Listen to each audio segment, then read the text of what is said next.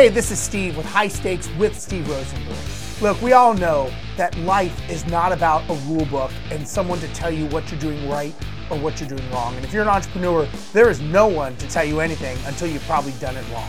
This show is all about learning from the people that have gone down the path to show you what you can start doing. So please make sure that you like, share, and subscribe to this channel.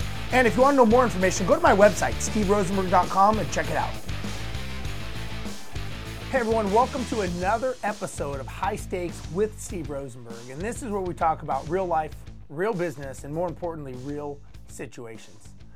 You know, obviously, you'd have to be a moron to not understand that the economy and everything that we know for the last two or three years is changing. Well, let me rephrase that.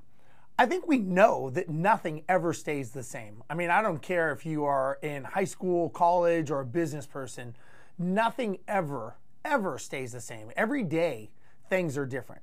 Some things move at a higher velocity, some things move at a much slower speed. The economy and everything that's going on is always changing. One of the dumbest questions that I ask, that I've been asked many times recently, is Do I think a recession is coming? Look, I'm just going to tell you why would you not think that the economy is changing for the better or for the worse, however you want to look at it? But the fact that a recession coming or not coming is not the thing that you should be focused on. I'm going to talk about what you should focus on in a minute. But look, I can tell you that every time I know when fall is over, I know winter's coming. And after I go through winter, guess what's coming after that? Spring. And then summer, then fall, then winter, right? It's a cycle. The economy, everything that we do is a cycle. Knowing that the economy is going to change is not rocket science. It's a matter of knowing that that's next in line. Whenever you have an amazing rush and a high, there's always going to be a correction. That correction is called a recession. Right? So you've got to understand the reason that the recessions happen. It's it's to put things back into perspective. When things get out of whack, right? When things get out of alignment, the recession or the contraction of the economy or whatever you want to call it, whether it's real estate, stocks, whatever, that's how it self corrects basically to get back to what the capitalist markets want it to be and where it should naturally be.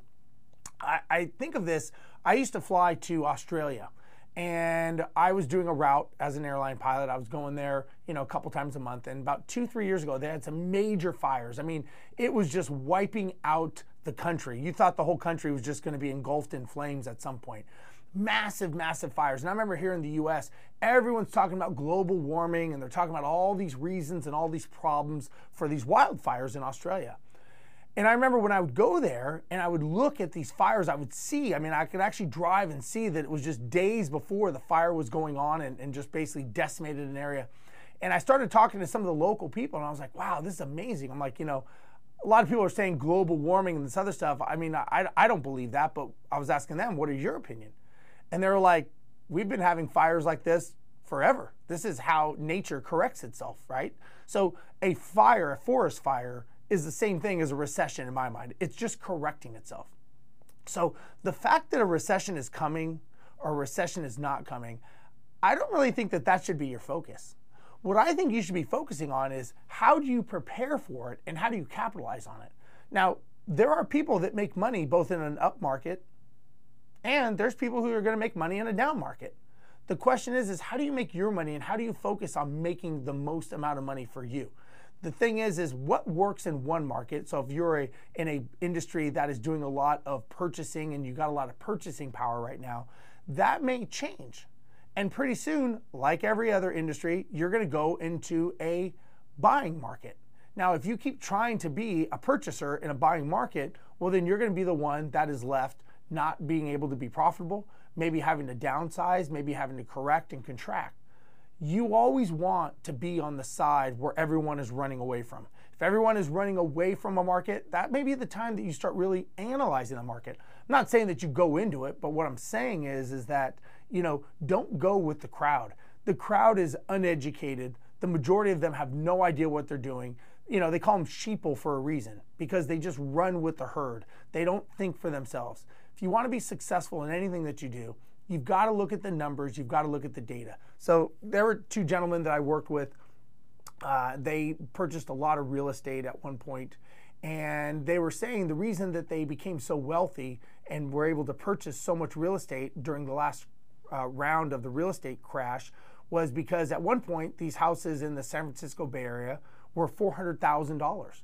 And next thing you know, within like three days after the crash basically hit, these houses essentially were about $70,000.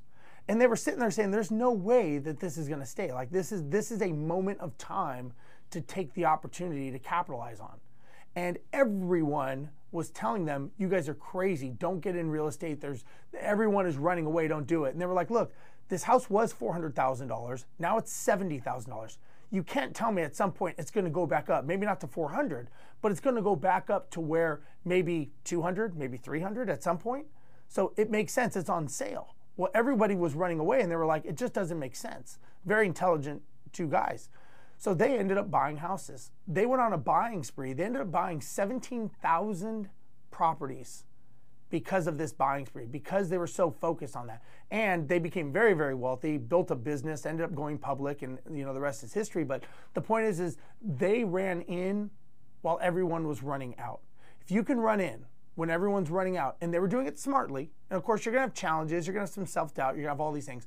But in a recession, you've got to focus on your core belief, your core purpose, your core of what you do and who you are. Never let that waver. Never let anyone else decide what you should and shouldn't do. If you think that what you're doing is right and the numbers back it up, then move forward. Even if everyone says you're crazy. Even if everyone says, man, you are stupid, that is not going to work, that is going to be a money loss, blah, blah, blah, blah, blah. You know what? No problem. I'm doing it anyways. What you need to do is always remember this do it anyways. I don't care what someone says, I don't care the reasons. You still do it. So again, just remember why when a recession is going to hit, it's going to hit. There is nothing any of us can do, right? We've got gas over $6 a gallon. You've got, you know, housing prices that are still through the roof. You've got airline prices going up, you got food prices going up, you got baby formula shortages. You got all these things going on. How can you look at this and say things are going to be the same? You would be a fool to think that everything's going to be the same. Now, you can blame the leadership, you can blame whoever you want, but the reality is is it's going to happen what's going to happen is the fact that there is going to be a correction in the market, there's going to be a correction in business. And if you are not prepared for that correction and you're not taking decisive action, right, don't do it from a position of fear.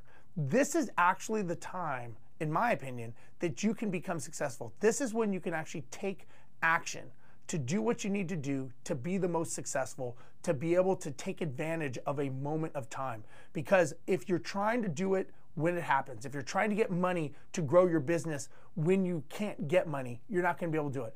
This is when you should be stockpiling money. This is maybe when you start looking at people that are weaker, that maybe you could go in and make some acquisitions or some hostile takeovers. This is when you start looking at who you could get, what market share you can gain. These are all the things that make a difference when you're trying to build your business and you're trying to make a, a name for yourself in an industry that there is no name. The other people, what are they doing? Well, they're nervous. They're watching the news. They're watching the January 6th and they're looking at all this other stuff. Nobody cares. Nobody cares. You have to make sure that when you are preparing for your strike and you're preparing for your business, the one thing you have to do is you have to be decisive and you have to be ready. The only way you're going to be ready is by being prepared. So I hope this helps. This is Steve Rozenberg with High Stakes with Steve Rozenberg. Make sure that you like, comment, share, spread this out to everybody, and I will be back next week with another video. Thank you. Hey everyone, thanks for listening. If you like this podcast, please make sure that you like, you subscribe, and you share this out for other people. If you want to know more, just go to my website, steverozenberg.com. I'd love to meet you and learn more about what you're doing.